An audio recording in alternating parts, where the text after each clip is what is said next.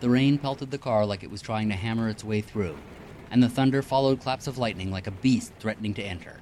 AJ usually liked the sound of rain, especially against the windshield, but tonight was like a nightmare, like another life she wished to escape. She was shedding her own rain from her eyes, and it would not stop. She could have died out there today, and Frank Hickman had. His body was out there rotting in the cold and the dark. The same people who had killed him had tried to kill her. Amy Jo tried to comprehend that. Someone out there hated her so much that they wanted to rid the world of her presence. She could not fathom that level of spite. Dylan sat in the driver's seat quietly contemplating. It was no longer a matter of solving the case.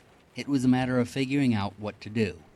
Gang violence had always been a problem in Lakefront City, but it now seemed like a national emergency. Their primary connection to federal law enforcement was the Bureau of Investigation, and that was being run by the very hitman they were after. The local police would be spearheaded by the district attorney, and Dylan had just learned that he had been assassinated. And to top it all off, his own client was in on the plan. Who else was a part of it, Dylan did not know. It could be anyone that they turned to, and clearly he and True were targets. He considered driving them out of town, letting the heat blow over.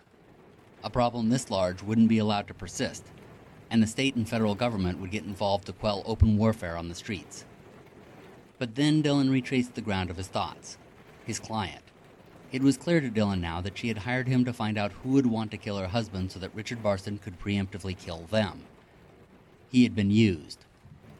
But this came as a blessing, as Dylan had a connection that could trace her address by her phone number. This was the one link into the heart of what was going on. He looked at his friend AJ and asked, "You want to do something about all this, or you want to go home?" AJ looked at him and seemed to suck in her tears.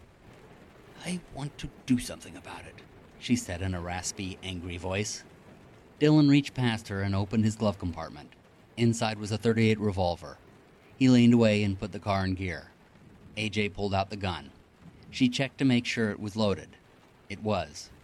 She closed it and held it tight, and Dylan drove them into the dark and stormy night.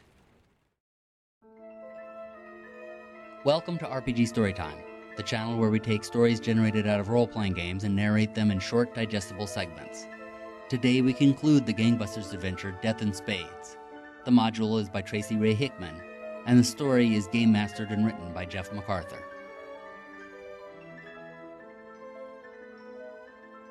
Alicia's apartment had access through the front door and through back windows. Dylan took the front while AJ took the back. Both hid their weapons, but had them ready to pull out as they approached. Dylan neared the front door slowly, deliberately, watching for guards or assassins or even neighbors. Everyone was closed in, the glow from their windows turning raindrops into sparkles. When he got to the front, Dylan pressed up close to the wall just beside the door. He grabbed the handle just to make sure it was locked. It wasn't. He was surprised to find that it twisted and allowed entry.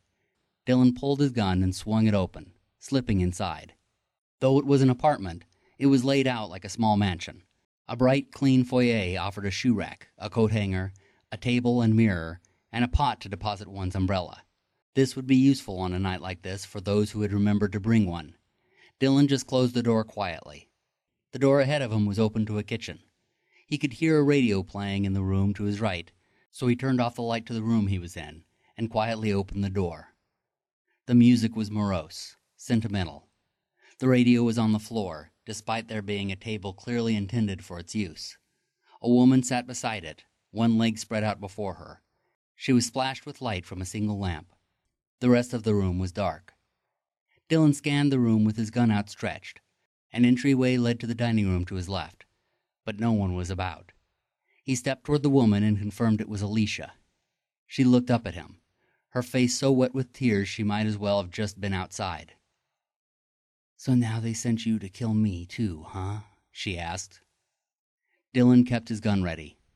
He stood over her, his trench coat dripping all over her rug.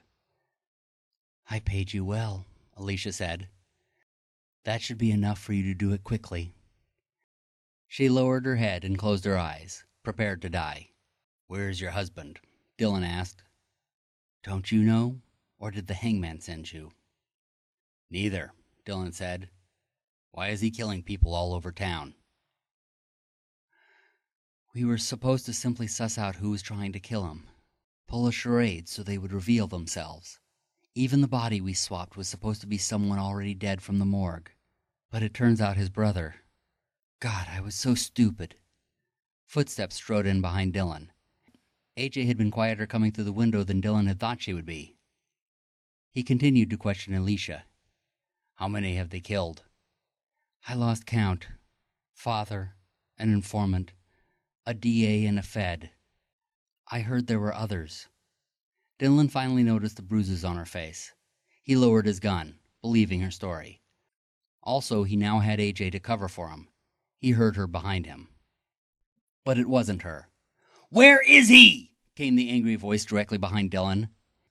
He turned, his eyes suddenly staring down the barrel of a gun.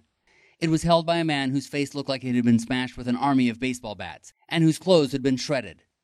He was not in a mood to chat idly. Dylan held his hands out to show that he wouldn't be any trouble. Alicia straightened, startled. Who? She asked. But Dylan and the intruder looked over at her with an expression that asked if she was really serious. She started to answer, but then a gun cocked next to the intruder's head. Dylan recognized the sound. It was his .38. He slipped out of the way of the .45 that was pointed at his head and thanked AJ. AJ didn't respond to him with her usual politeness. She said coldly to the man whose life was in her hands, "Who are you?" "Name's Vinny," the man said defiantly. "Vinny, I've lost one friend today. I don't intend to lose another. Drop the gun before I splatter." Vinny dropped the gun. "No more death," Alicia said. "I will tell you where my husband is, but you have to promise to try to send him to jail alive." "No promises," Dylan said, "but we'll try." Alicia nodded. Then she told him, "There is a casino in the basement of the Mancusi mansion." "I know about it." Taken aback by the response, Alicia went past explaining how to get to it and said that both Richard and the hangman were there. Dylan sighed with discouragement. Getting down there was going to be suicide. They would have to get past the entire remains of the Mancusi gang, and he told the others. "I know an easier way to get in," Vinny said. "We were sworn to secrecy about it, but since I'm a dead man to them, I guess it doesn't matter." Vinny explained that a tunnel led from a secret entrance in the hill to the basement in the mansion. It was supposed to be a way out during raids, but it could be a way in for those who knew how to use it. AJ drove and Dylan kept a gun on Vinny. They didn't know him from Adam, and they were already trusting their lives to his honesty about the secret entrance. They were not about to give him too much leeway in their car. The rain was still falling when they reached their destination, but it had lessened. Their path would be off the road, climbing the hill toward the back of the Mancusi mansion. The ground was soggy with mud and it was hard to climb, but they could not wait for it to dry. They had to make their way up the slope as best they could, helping each other along the way. At one point, Dylan dropped his pistol and Vinny grabbed his gun to keep him from slipping down the hill. He had the PI at his mercy, but he didn't take advantage of it. Dylan got his gun back, and from then on he trusted the thug. He had been beaten up enough to have proven himself. After a half hour of difficult climbing and getting covered in mud and gunk, Vinny stopped them. He cleared away some brambles and brush, revealing a doorway which he opened. A corridor sat beyond. Dylan went in first, then Vinny, followed last by AJ, who still didn't trust their new friend.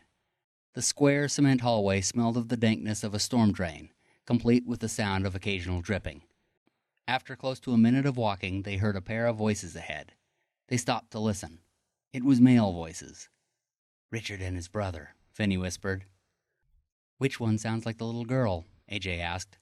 Vinny turned to Dylan and pointed at AJ. "I like this one," he said.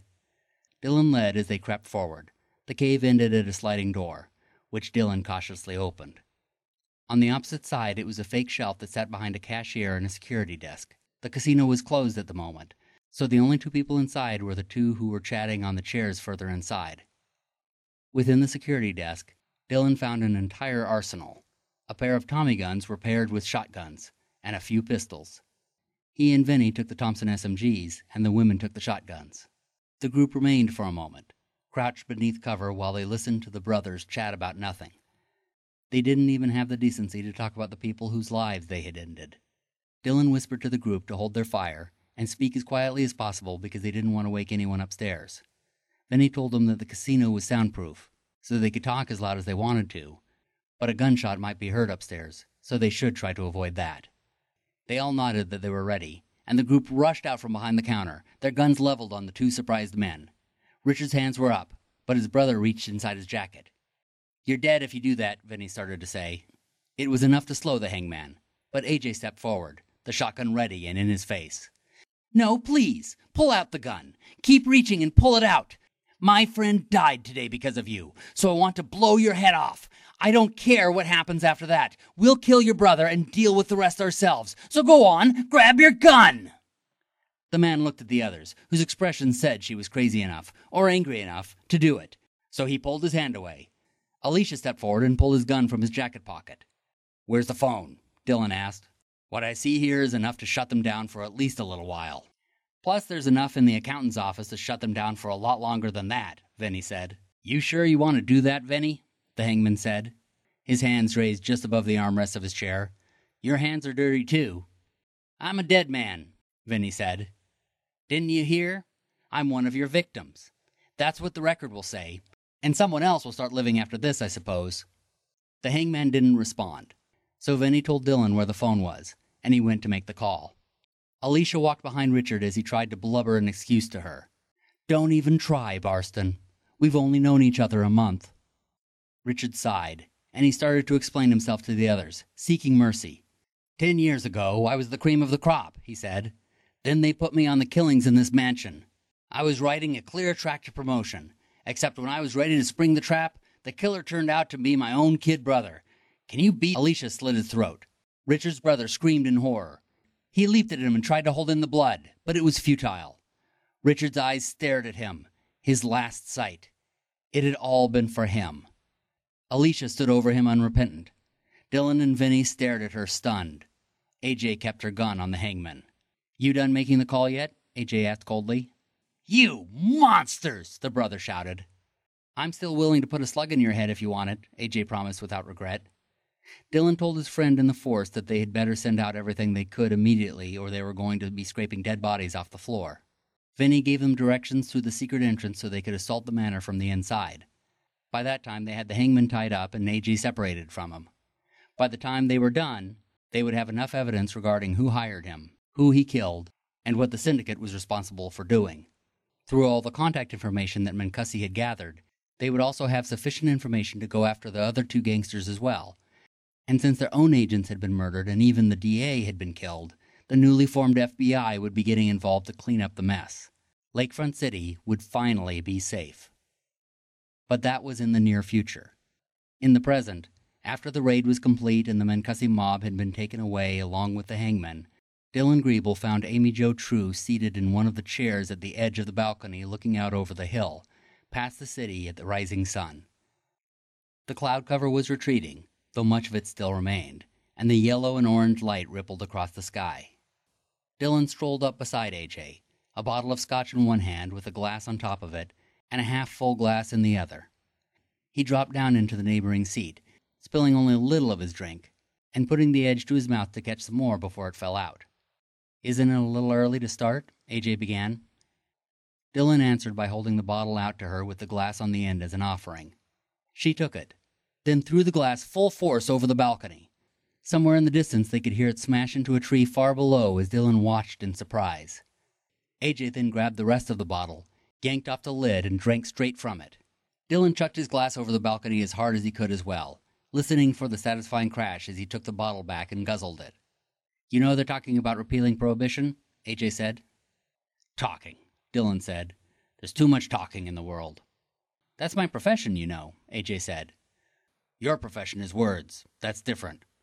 Thought through, considered, and edited. Too many people speak without thinking." They each took long swigs of their drinks. Then AJ asked, "Did you get paid before they took your client away in cuffs?" "Who says she was taken away by the police?" Dylan asked. "But she was an accomplice to the murders, and she killed—" "Yeah, I do need to be more careful with choosing my clients," Dylan said. "They'll still catch her at her apartment, and the other guy will have to stay hidden.